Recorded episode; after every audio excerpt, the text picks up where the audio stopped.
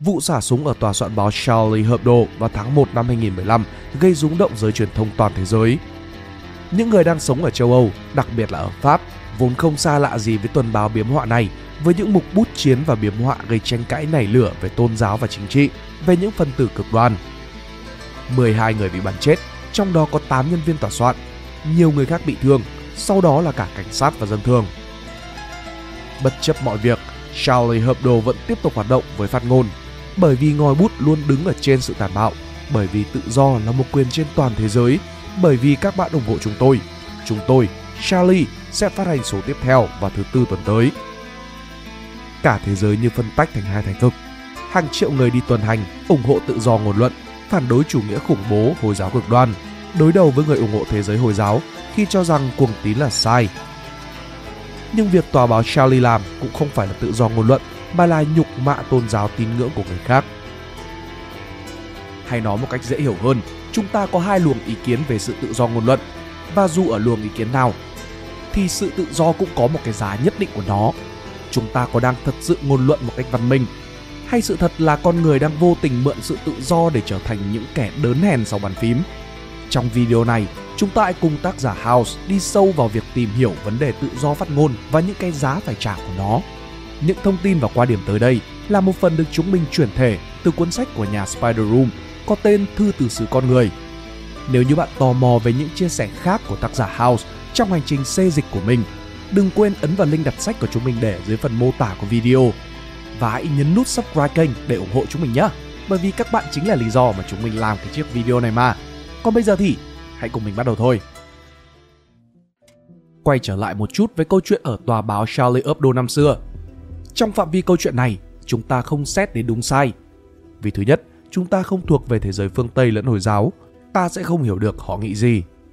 Thứ hai, cái ngày chúng ta còn trẻ, thế giới này chỉ còn hai màu, đen và trắng, đúng và sai, tốt và xấu. Nhưng càng lớn, ta càng thấy không thể dễ dàng để phán xét rạch ròi mọi thứ và mọi con người trên đời này.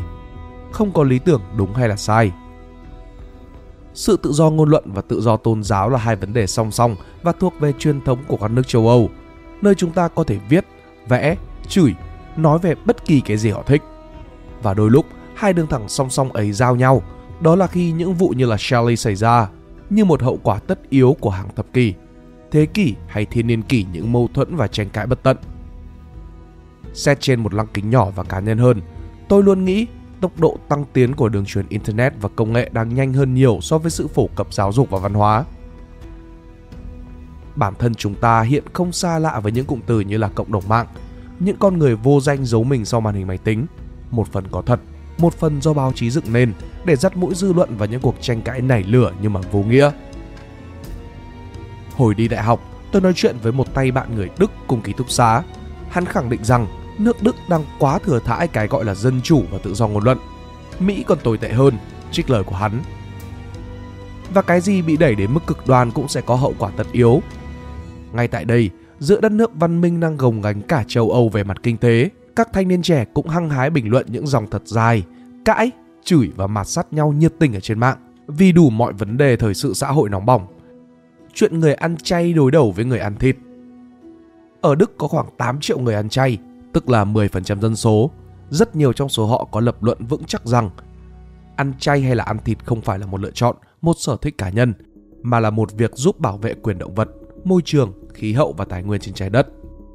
Chuyện ngược đãi động vật ở các trang trại chăn nuôi kiểu công nghiệp, chuyện cho Hy Lạp vay tiền và các thuyết âm mưu kèm theo. Sự bất cập của chính sách người nhập cư và dân tị nạn, điều gì thật sự đứng sau việc người Đức nhận quá nhiều người tị nạn, trong khi rất nhiều người còn sống ở mức tối thiểu phong trào Pegida bài Hồi giáo đối đầu với những người bài Pegida và một Nazi thứ hai, chủ nghĩa tư bản, chủ nghĩa tiêu thụ. Tin tôi đi, một khi động đến những cái thứ khiến chúng ta thấy nhột và ức chế thì không hề có sự khác biệt trong việc dễ mất bình tĩnh. Sự thật thì vốn khó nghe và để có phản ứng đúng mực thì lại càng khó hơn gấp bội. Vậy tự do ngôn luận là gì? Quyền tự do ngôn luận là một yếu tố then chốt của một nền dân chủ đơn giản là vì ý tưởng định hình nên xã hội, một ý tưởng dù mới đầu nghe có vẻ như là điên rồ, kỳ dị đến mức nào đi chăng nữa. Cuối cùng cũng có khi mang lại lợi ích cho cộng đồng. Mọi thứ đều được khuyến khích ở đây.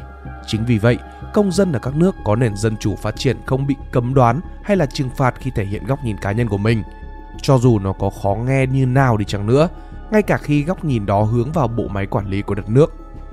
Vì ở đây, đóng thuế là nghĩa vụ và quyền lợi của người dân.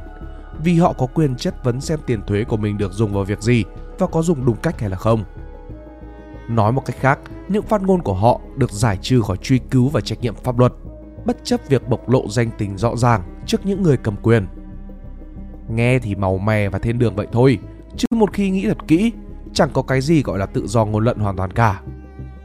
Đương nhiên là dù không hoàn hảo, nó vẫn tốt hơn là cấm đoán tự do ngôn luận. Nhưng mà Internet thì khác đời thực. Đây là một hình thức giao tiếp khuyết danh, tức là đáng nhẽ nó đã có điều kiện cần để thực hiện sự tự do ngôn luận tốt hơn những phương tiện truyền thống khác. Có những mặt Internet đang làm tốt, nhưng mà cũng còn nhiều góc khuất. Đời là vậy, bất cứ cái gì tốt quá cũng có cái giá của nó. Câu hỏi của chúng ta ở đây là liệu cái giá chúng ta phải trả có vượt quá những lợi ích mà nó mang lại? Nhiều người dân chúng ta tìm đến mạng Internet như là một cứu cánh cuối cùng và tâm lý chung của đám đông là vì ngoài xã hội chúng ta bị chen ép đủ rồi. Nên là lên đây thì họ sẽ phải nói cho sướng miệng. Thực ra, nguyên nhân không phải là như thế. Quan sát từ những gì mắt thấy tai nghe của tôi từ xã hội Đức và Việt Nam thì những gì con người thể hiện trên mạng khá là giống nhau. Không có nhiều sự khác biệt dù mô hình xã hội, chính trị là hoàn toàn khác. Tôi không nói đến những cái điều vĩ mô chính trị hay là cao xa gì mà chỉ là cách mà tôi và bạn hành xử và đối đáp với nhau ở trên mạng này. Chúng ta đang phải trả giá cho cái gọi là sự tự do ở trên mạng. Tự do ngôn luận theo nguyên gốc là quyền thể hiện ý kiến tự do của mình trước những kẻ có quyền, có tiền trước ý kiến của đám đông để bảo vệ những người yếu thế. Trước khi hô hào tự do ngôn luận thì hãy xem nó có phục vụ mục đích ấy hay là không, hay là dùng để chửi nhau cho sướng miệng hơn là đưa ra ý kiến giúp cho xã hội phát triển. Ai cũng thích thể hiện ý kiến, ai cũng thích phản biện, nhưng mà không ai biết lúc nào cần im lặng, khi nào chịu bình tĩnh lắng nghe, tìm hiểu và nghiền ngẫm thật kỹ những gì mà người khác nói chứ nó không chỉ đơn giản là dựa vào yêu ghét và chăm chăm soi một từ, một câu và rút nó ra khỏi văn cảnh. Thậm chí, đáng kinh tởm hơn là kiểu cứ phải chửi đã, đọc sau hoặc là lôi gốc gác đời tư cá nhân, ngoại hình quần áo của người khác ra để nhục mạ, dù nó chẳng có liên quan mẹ gì đến vấn đề tranh luận. Ở nước ngoài có tự do ngôn luận thì cũng có tội dành cho việc xúc phạm người khác. Không thể đòi quyền lợi khi không thực hiện những cái trách nhiệm và nghĩa vụ đi kèm. Các cụ có câu uốn lưỡi 7 lần trước khi nói. Còn giờ thì tôi nghĩ chúng ta cần nhất cái việc xóa đi 7 lần trước khi viết. Sau từng ấy lần xóa mà vẫn muốn viết câu ấy thì hãy cứ làm tự do ngôn luận không phải là cái cớ để xâm phạm quyền tự do cá nhân của người khác ẩn danh và khuyết danh là một thứ mặt hàng xa xỉ ở thời đại hiện tại mà không phải ai cũng có đủ khả năng chi trả, một con dao hai lưỡi. Từ khi ra đời cách đây 40 năm, Internet đã trở thành một miền đất hứa cho con người thể hiện quan điểm cá nhân về xã hội, chính trị, tôn giáo và giới tính mà không sợ bị người khác phán xét hay là kỳ thị. Nhưng mà giờ đây nó đã mất, mất đi mãi mãi sự vô danh của internet không còn bảo vệ được người ta khỏi bị hành hung, nhục mạ trên mạng bởi những kẻ lợi dụng vô danh khác nữa. Lời nói không rõ danh tính trở thành một thứ không có trọng lượng và bị sử dụng bừa bãi, ngay cả khi nó có thể làm tổn thương người khác. Với những trí phèo trên mạng, việc chấp nhận không cùng chung ý kiến chưa đủ. Hắn phải viết những cái câu chửi thật độc địa và đánh đá với bất cứ ai hắn thấy ngứa mắt. Những người hắn chẳng biết quái gì về họ nhưng lại tưởng là biệt tuốt những cuộc săn phù thủy online diễn ra hàng ngày như một môn thể thao giải trí thời hậu hiện đại. Nên nhớ rằng những cuộc săn phù thủy trên mạng là ảo, nhưng mà hậu quả nó gây ra thì lại rất thật. Ngay cả Facebook cũng bắt người dùng phải nhập tên thật, khiến cách duy nhất để một người có thể bảo vệ chính mình vào thời đại này là rút dây mạng khỏi máy tính của mình. Căn bệnh nặng của thứ gọi là thông tin xác thực một căn bệnh thực sự đáng sợ khi có những kẻ muốn câu like, câu view mà tung những cái tin tức thất thiệt đánh trúng tim đen người đọc. Họ mù quáng đọc và share với tốc độ chóng mặt. Có những lời nói dối trá một khi đã được nói quá lâu sẽ trở thành sự thật. Từ sức khỏe, tin tức, kiến thức khoa học, tình dục, tin đồn về anh ca sĩ này của người mẫu kia, những câu chuyện cảm động, vân vân. Hồi đó tôi nhớ có một video của Hàn Quốc quay người Nhật làm đồ ăn giả để trưng bày cửa kính nhà hàng cho khách chuyện hết sức phổ biến ở Nhật. được một cái fanpage khá là đông người theo dõi up lại với tựa đề Đúng là khựa, cái gì cũng làm giả được để lừa người nhằm kích động những cái thanh niên vốn bài Trung Quốc cực đoan và để chửi. Sống trong thời đại này là một điều may mắn khi ai cũng có thể tự học những cái thứ mà mình thích, tự trang bị cho bản thân thêm kiến thức mới.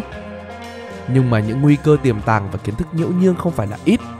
Một lần nữa, tôi và bạn, chúng ta phải tự bảo vệ mình bằng kiến thức, bằng cái đầu suy xét, không thiên vị, kiểm tra nguồn và những người chia sẻ nó một cách cẩn thận. Chúng ta ước về tự do ngôn luận. Được thôi, nhưng hãy cẩn thận với những gì mà mình ước tự do ngôn luận sẽ cho chúng ta thật nhiều cơ hội để lên tiếng cho quyền lợi của bản thân nhưng cũng là thứ đang dễ dàng bị bóp méo biến tướng và gây ra những hệ lụy trong cuộc sống trong thời hiện đại bởi vậy hãy là những người văn minh và suy nghĩ thật kỹ trước khi ấn cái nút enter để gửi đi một câu nói. Cảm ơn các bạn đã xem hết video. Có điều gì mà chúng mình vẫn chưa nói về sự tự do ngôn luận không? Nếu có, thì các bạn hãy cứ tự do mà comment ở phía bên dưới để cho chúng mình biết nhé hẹn gặp lại các bạn trong những video lần sau. Còn bây giờ thì, xin chào và hẹn gặp lại. See ya!